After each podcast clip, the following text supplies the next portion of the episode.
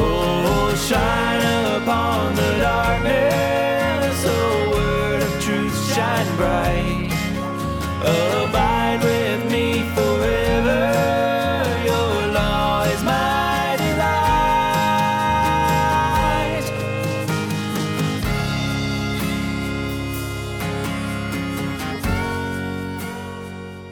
The law of Yahweh is perfect, restoring the soul. The testimony of Yahweh is sure, making wise the simple. The precepts of Yahweh are right, rejoicing the heart. The commandment of Yahweh is pure, enlightening the eyes. The fear of Yahweh is clean, enduring forever. The judgments of Yahweh are true, they are righteous altogether. They are more desirable than gold, even more than much fine gold. Sweeter also than honey and the drippings of the honeycomb. Moreover, by them your slave is warned. In keeping them there is great reward. That was Psalm 19, 7 to 11 from the Legacy Standard Bible, the passage I reference at the end of every episode. And this is Theonomoney, where we seek to help the good man leave an inheritance to his children's children. This is Jeremy, the host of Theonomoney. The inerrancy of Scripture is a vital doctrine for Christianity as a whole, and every true regenerate believer in Christ should believe in this doctrine. It is also important because without this doctrine, theonomy is not better than any other man made system of laws. If Scripture is not God's Word, if Scripture is not the inerrant, infallible, God breathed revelation of the triune God, then what hope is there for a system of laws rooted in Scripture rather than one rooted in mankind's wisdom? But if those things are true of Scripture, then how could we trust any system of laws that is not rooted and grounded in God's Word? Because if not, it is rooted on a foundation of sinking sand, or better yet, firmly grounded in midair. That is why in this episode we are looking at the inerrancy of Scripture as one of the foundations of theonomy. A lot of this episode is adapted from a talk I gave in a 2019 men's muster boot camp session with Alex Rodriguez and some other guys. It saved a lot of work on my part to adapt what I had written from that and reuse it for this, rather than start again from scratch on work I have done before. Work smarter, not harder. Now, before we go any further, I want to ask y'all to subscribe to the podcast and turn on the auto download if you haven't already and tell your friends about it. I also want to give a shout out to my pastor, Darren Stid, who is also an assistant national director of Operation Save America, because a sermon he recently preached on the inerrancy of Scripture gave me the idea to make that an episode of Theonomoney because of how vital inerrancy is for theonomy. Also, to sum up some confusion some listeners may have had with me talking about like preaching and stuff like that.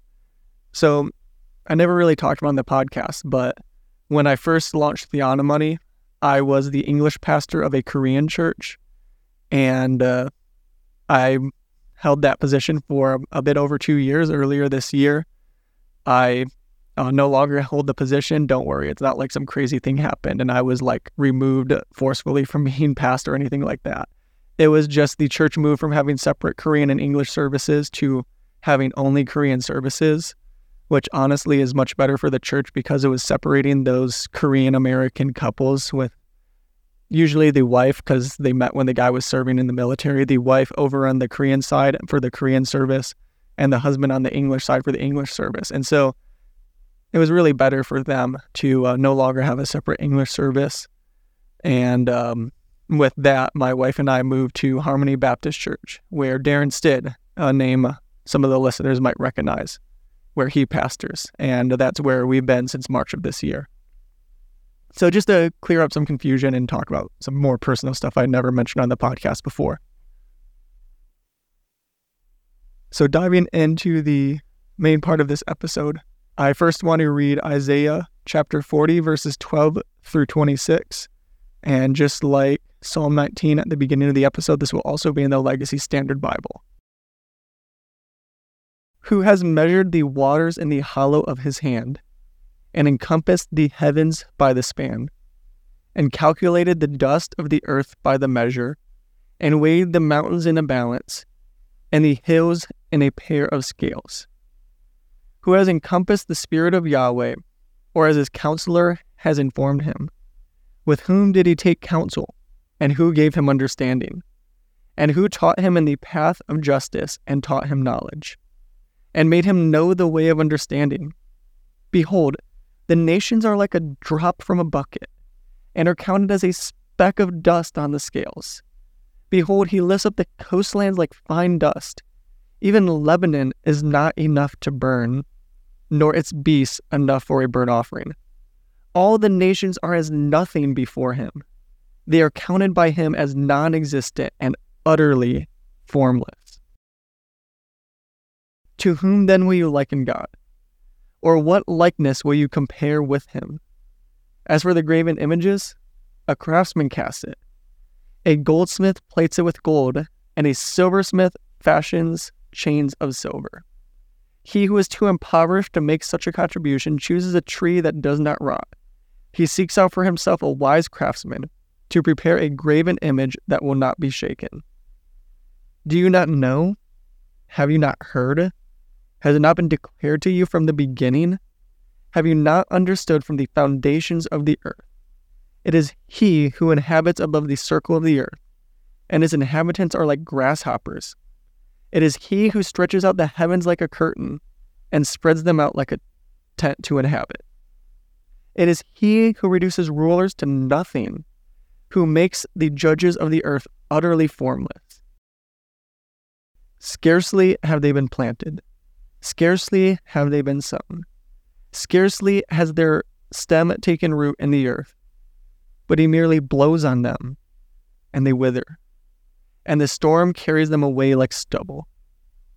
To whom then will you liken me, that I would be his equal? says the Holy One. Lift up your eyes on high, and see who has created these stars, the one who leads forth their host by number. He calls them all by name, because of the greatness of his vigor and the strength of his power. Not one of them is missing. You may be wondering why I read this passage that is about God specifically when this Theonomoney episode is about God's Word. That is because since God is the one who wrote Scripture, what is true of Scripture is true because it is true of the author of Scripture. Because God is perfect, Scripture is perfect. Because God does not lie, Scripture cannot lie. Because God is true, Scripture is true. Because God has all authority, Scripture is authoritative. And so on. I could keep going, just thinking of more and more examples to give there. This passage describes God's beauty and power and majesty and greatness to us. I mean, behold our God, what's probably going to be seen in future years as the one of the best Christian songs of our generation, was written pulling largely from this uh, chapter here in Isaiah, Isaiah 40. We serve a God who measures all of the waters of the earth in the hollow of his hand, a God who knows the number of every grain of sand on the planet, a God who can weigh mountains in a scale like we weigh apples at the grocery store. He has no counselor, he has no equal, he has no one who can point out a flaw of his or correct him for a mistake. Because he has no flaws, makes no mistakes, and never lies, always speaking truthful. Because God never lies, always speaks truthfully, and is perfect, those same attributes are true of Scripture because God is the author of Scripture. The Bible never lies. The Bible always speaks to us truthfully. The Bible is perfect. there are a couple of theological terms that describe these characteristics of Scripture. They are inerrancy and infallibility. These terms are related, and often people use them interchangeably, but they have nuances that differentiate them.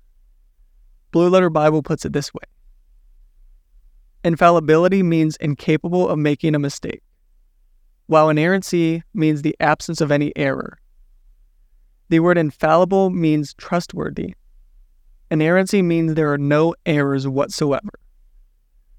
Inerrancy contends that the Bible does not have any errors of fact or any statements that are contradictory. Inerrancy is more concerned with the details of Scripture. End quote.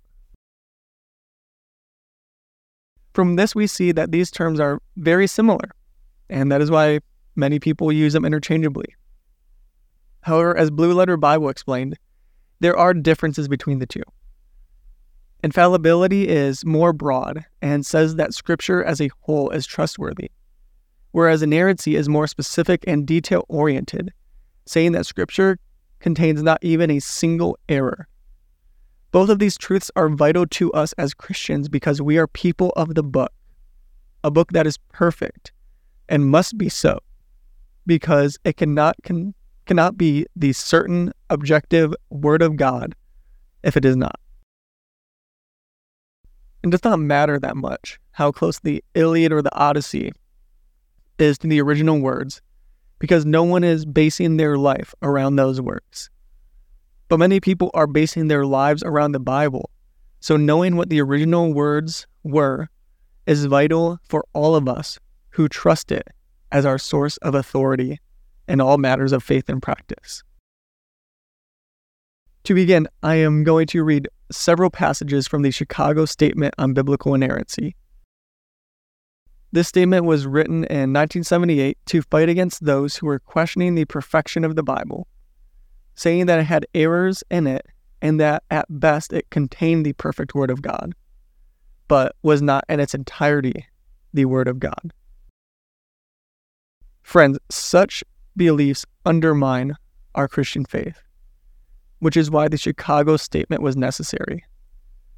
So here we have some words from that statement. Opening statement, paragraph 4.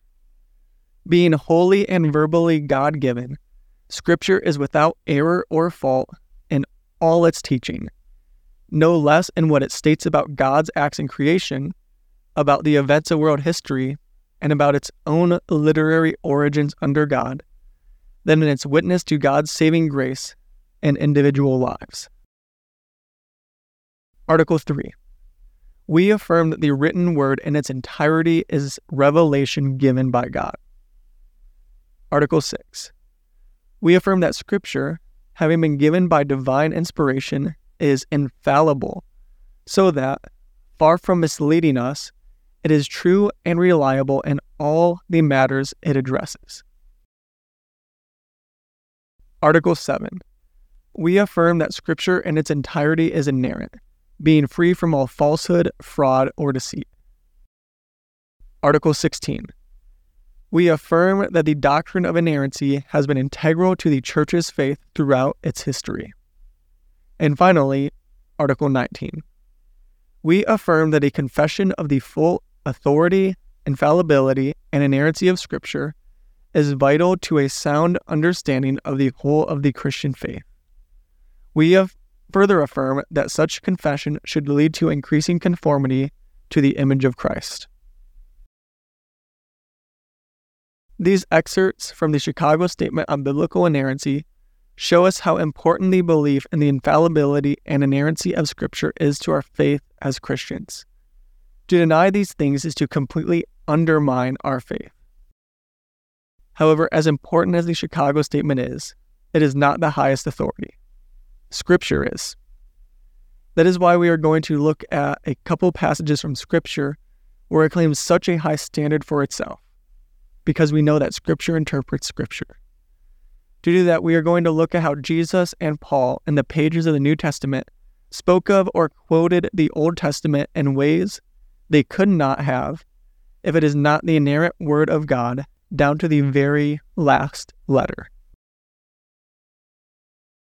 In Matthew 5 18, Jesus says, For truly I say to you, until heaven and earth pass away, not the smallest letter or stroke shall pass from the law until all is accomplished.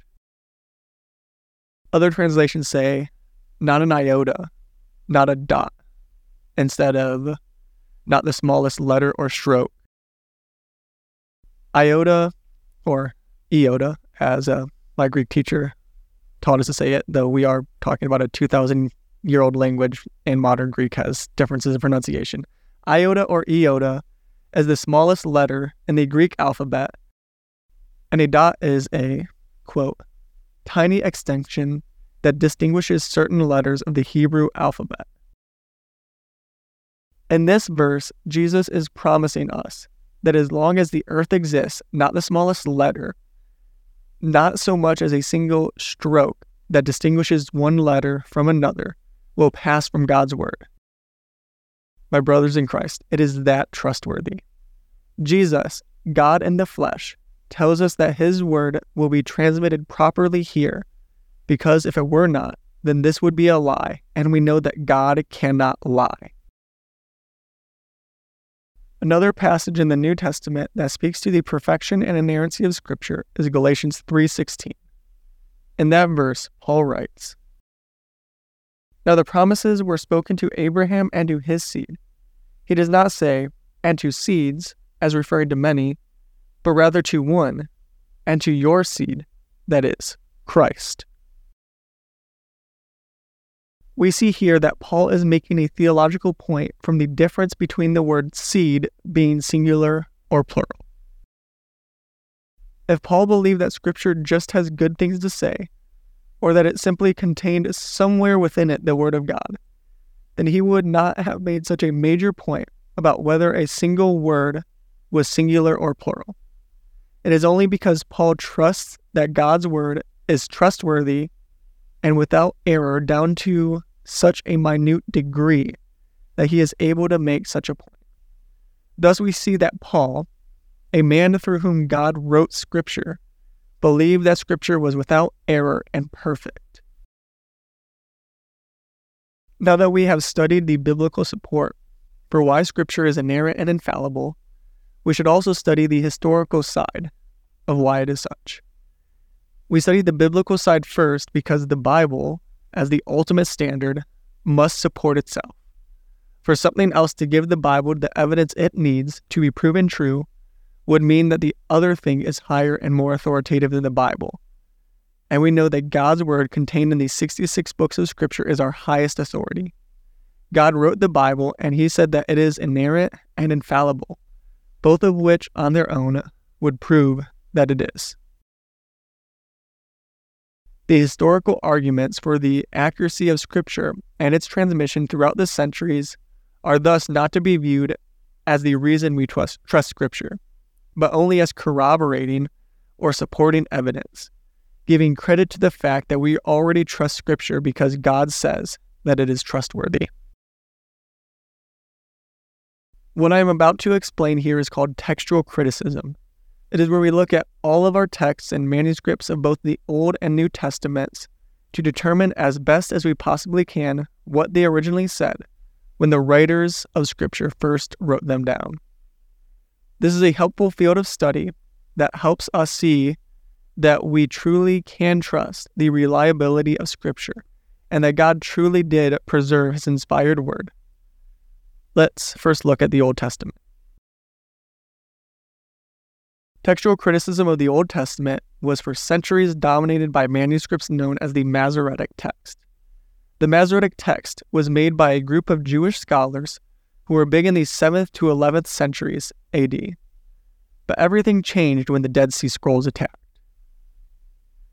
The Dead Sea Scrolls, also known as the Qumran Scrolls, were found in caves near the northwestern shore of the Dead Sea in 1947 there were over 200 scrolls, and they were all written between about 250 BC and AD 70, making them around a thousand years older than the Masoretic text, which was the previous standard.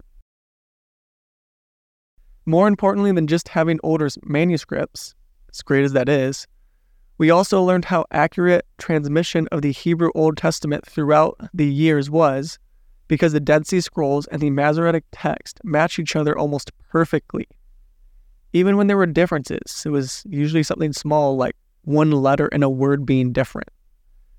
What that does is show us that across those thousand years of history, the texts of the Old Testament Hebrew more or less stayed exactly the same.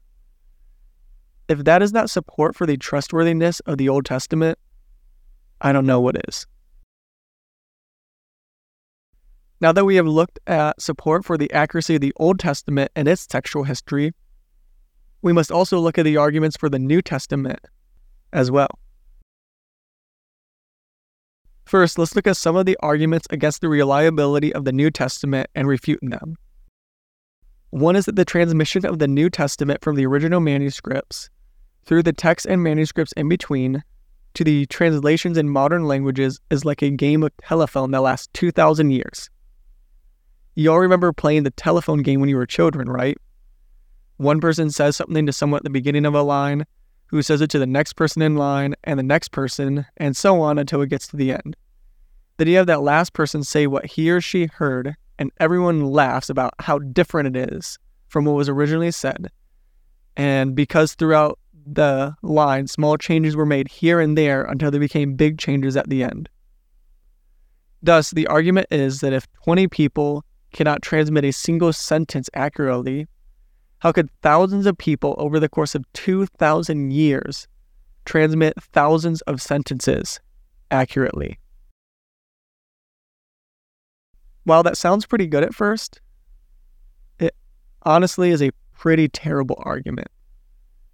First, we are talking about oral transmission, but written transmission, which is much more faithful and trustworthy, is how the Bible was translated the Bible wasn't an oral game of telephone, it was copying down what someone else had already written down before. That alone makes it much more trustworthy to begin with and not an accurate comparison between the two. Second, you do not have scribes working alone to transmit from one single manuscript to another. You see, in the time immediately after the apostles' lives, there was a multitude of people writing their own copies of the scripture so that they can read it for themselves, mostly at their local churches because it was difficult for everyone to have their own copy when they had to be handwritten. But some people, I'm sure, did. Maybe more wealthy Christians who could afford to pay a scribe to write the entire New Testament, maybe even the entire Bible for them. Because of that, it was probably rare for a single scribe to be working alone copying scripture from a single manuscript. You had multiple people writing multiple copies and checking each other's work because they had a high value of on God's word and did not want to see it corrupted. What I mean there is you might have a church with a couple copies of the New Testament or specific books of the New Testament, and uh, someone at the church is making copies of it in order to give to the next church they're planning to, you know, start in the next city over as they send some people over there to try to get a group of believers in the next city over. And so they have a few copies of the New Testament for themselves and they're handwriting that down and giving it to other Christians and dispersing it among peoples in their church to, you know, different people take a section of it home each week, trying to read it and memorize it and stuff like that. So you have people working from multiple copies of the Bible at a time. Even if there were only one person copying it, there were likely others who would check his work for errors. More than that, scribes were not likely to be copying from only a single manuscript unless they only had one available. To be sure he was as accurate as possible, a scribe's ideal would be to copy from multiple manuscripts so that if there were any differences between them, he could compare them against one another and determine which manuscript was correct. So we do not have one copy made from the original manuscript and another from that copy and another from that copy for 2,000 years. We have dozens made from the original manuscript and another dozen from each of those and another from each of those and so on. Another important detail related to this that is left out is the correcting of scribal errors that would occur. Whenever a church had multiple copies of the New Testament in their possession, they would compare and cross reference them to correct any differences that might be there. This was especially true and even easier in the earlier days of the church when the apostles themselves or their close associates were alive. If Luke, whom we know from the book of Acts traveled a lot with Paul, was visiting a church and noticed an error in their copy of one of Paul's epistles, Luke may be able to correct it because he might have been with Paul when the original copy was written. Through methods like this, a lot of scribal errors that were made were corrected so that the New Testament has stayed consistent throughout the centuries and millennia since it was written. Another argument that some critics of Scripture's trustworthiness attempt to use is that there were other supposed Gospels written. They claim that early Christians had many Gospels from which to choose and simply selected the ones that they liked best, having no objective criteria when selecting one over another. My friends, that argument is simply not true. Yes, there are other books that claim to be gospel accounts, such as the Gospel of Thomas. However, none of these meet the criteria that are necessary to be considered genuine God inspired scripture. Let me explain some of the criteria that are used when the early church did the work of figuring out which books were inspired by God and which were not. Also, let me explain my specific wording there. The believers in the early church did not make a book become part of Scripture and inspired by God on their own authority. They simply recognized which books God had already inspired. To do this, they used specific criteria like the author of the book. A book of the New Testament had to be written by an apostle or a close associate of an apostle, such as Luke, who was close with Paul. On this category, many of the false gospel accounts fall short because they were written long after the apostles and their close associates had died, even if they lied and claimed to be written by one of those. They were written afterwards by someone else. Another criterion was that the book had to be completely consistent, both with itself and with the other books of Scripture. If it said something in one place, but something that contradicted that in another, it could not be Scripture because Scripture is inspired by God and He never contradicts Himself. It is on those first two criteria that books like the Gospel of Thomas fall short. That supposed gospel is not consistent with the full witness of Scripture, and while it claims to have been written by the Apostle Thomas, it was actually written by another person claiming his name. There is another criteria that I grant is less important than the others, but any book that fell short of this one fell short on at least one of the other criteria as well. This one is that the book sounds or feels like scripture when you read it. Because of the subjective nature of this criterion, it is always listed last, but it is a valid one. You can read any book of the Bible and then read the Quran or the Book of Mormon, although in the days of the early church, they would have compared it with other books because these did not yet exist. And there is a noticeable difference.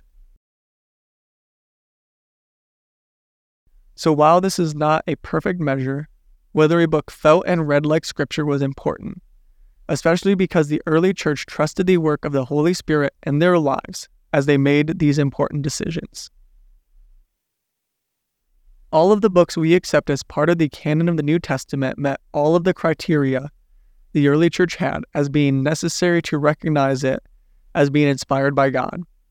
And all of the other books that claimed they were part of Scripture fell short on at least one, although usually multiple or even all of the criteria. And by the way, the list I just gave was not an exhaustive list, that was just some of them.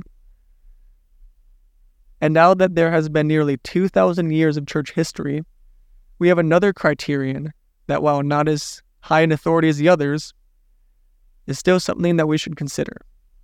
We can now look at almost two millennia of history and say that these 66 books have been regarded by Orthodox believers to be scripture, and only in these 66 books. When we see groups in history begin to accept other books as well, then we usually see other things that concern us, typically some sort of heretical belief that puts them outside of Christianity. Now that we have looked at the arguments against the reliability of the New Testament, let's look at the arguments that support its reliability and trustworthiness. First, the number of manuscripts of the New Testament is amazing. It far outdoes any other work of antiquity concerning the number of manuscripts. While the number is always changing as we discover more or realize that we thought what we thought were two different copies were actually two parts of the same one, the total number of Greek New Testament manuscripts exceeds 5,700. Granted, these are not 5,700 complete copies of the Greek New Testament. Many may be just one book or only part of a book. However, the point still stands that no work of antiquity comes close to that number, and that is just manuscripts in the original Greek. We have more than 10,000 copies of Latin New Testaments and thousands more in Coptic, Syriac, Armenian, and other languages.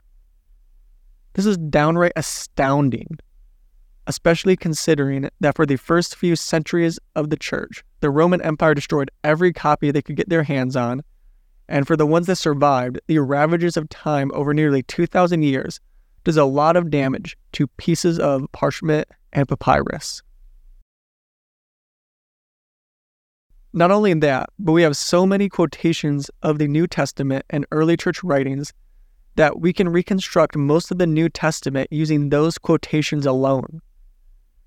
These large quantities of manuscripts of the New Testament and quotations from it, along with the fact that some of our manuscripts are far are from the second century, only a couple generations after the last books were written, is overwhelming evidence in support of the trustworthy of the New Testament. In fact, our problem with determining the original words of the New Testament is not knowing whether or not we have it all. We have what the autographs, the original manuscripts of the New Testament, we have what they said, and then some variations. We're not trying to put together a thousand piece puzzle with only 990 pieces, where we have to guess what the other 10 are. We are putting together that puzzle and have 1,010 pieces, where we have to determine which extra pieces don't belong. I'm going to say that again. We're not trying to put together a thousand piece puzzle with only 990 pieces, where we have to guess what the other 10 are. We're putting it together that puzzle and have 1010 pieces where you have to determine which extra pieces don't belong. But the person attempting to refute the credibility of the New Testament may respond that even though we have so many manuscripts, there are many differences between them, so the sheer number of copies doesn't mean much. They are correct. There are a lot of variations between our 5,700 Greek manuscripts upwards of 200,000 or more. But the number of differences doesn't mean much when those differences are so small as to be irrelevant. Let me explain it with a story. Suppose that a friend of mine becomes big and famous one day, so someone writes a biography about him. Since he and I are close, I'll probably show up in that biography at least once or twice. My name is Jeremy, spelled J E R E M Y. But other people with the same name as mine spell it J E R O M Y or J E R E M I in the case of Jeremy, who runs Dropwave, my podcast hosting website. If the author of this biography spelled my name with one wrong letter, we wouldn't say that is enough to disqualify the entire book, would we? It is much the same for many supposed errors of the New Testament. Just a simple difference in spelling that may not even affect the pronunciation of the word. For example, in Koine Greek, the language of the New Testament, an epsilon followed by an iota makes the same sound as an eta. A scribe mixing up those two spellings makes no difference in the text. But opponents of the New Testament's trustworthiness use things like that to undermine it by just calling them differences and not explaining what is actually different. In fact, we should expect such differences because we have so many manuscripts. There is more margin for error. If we only had 12 copies of the Greek New Testament, we would not have nearly so many differences. So the fact that we have thousands of them is a good thing because that reflects how many manuscripts we possess and allows us to cross reference them all with one another to reflect the original as closely as possible. I want to close with one last and very important truth about Scripture and why we can still trust it today as we could when it was first written. God is sovereign over the transmission of Scripture, and Christ will build his church, not leaving her without his word. All of this evidence that supports that the New Testament was transmitted accurately and is trustworthy is what we would expect to find because we know that our sovereign Lord is not only capable of giving us his word, but keeping it throughout thousands of years so that his people throughout all generations can read it, repent and believe the gospel, and grow in holiness, becoming more like Christ each day until the day that we see him face to face and are made sinless as he is sinless. So, on this foundation, we see that God's word is perfect because it is the word of the triune God who is perfect. And that triune part is, is important. As I said at the beginning, the Bible is trustworthy because God is trustworthy. And God is the only being in existence who is all knowing and all wise. So, how could we have the inerrant revelation of that God and base our laws on any lower standard? That was this week's episode of Theonomoney. As we go, I want to remind everyone that the law of the Lord is perfect, sure, right, pure, clean, and true. So go apply that law in light of the gospel of Christ's atoning death and resurrection to every area of life. Grace and peace, friends. More